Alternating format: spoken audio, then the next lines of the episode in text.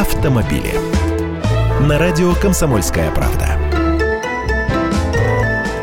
Здравствуйте. Забавная зарисовка из жизни от нас далекой. Арабскому шейху не дали припарковать его огромный Мерседес. Да, оказывается, деньги решают не все, и большая черная машина не всегда круто. В княжестве Монако дали отворот-поворот восточному богатею на громадном шестиколесном Брабусе.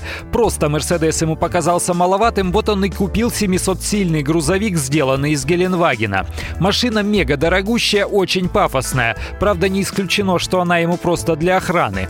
Зачем дорожный просвет в 46 сантиметров на ровных улицах Монте-Карло, где принято ездить на ультранизких суперкарах?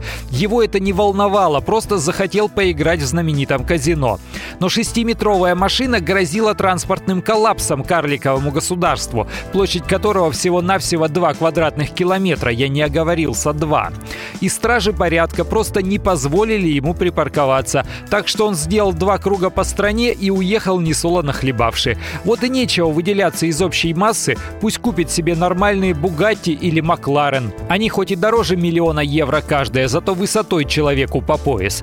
Удивило вот что, в интернете гуляет видео, как все происходило. Вы представляете, никто из машины не кричал на человека в фуражке на парковке, не спрашивал, кто ты, чего хочешь, не размахивал стволом, не перегородил там своей халабудой все движение, просто уехал.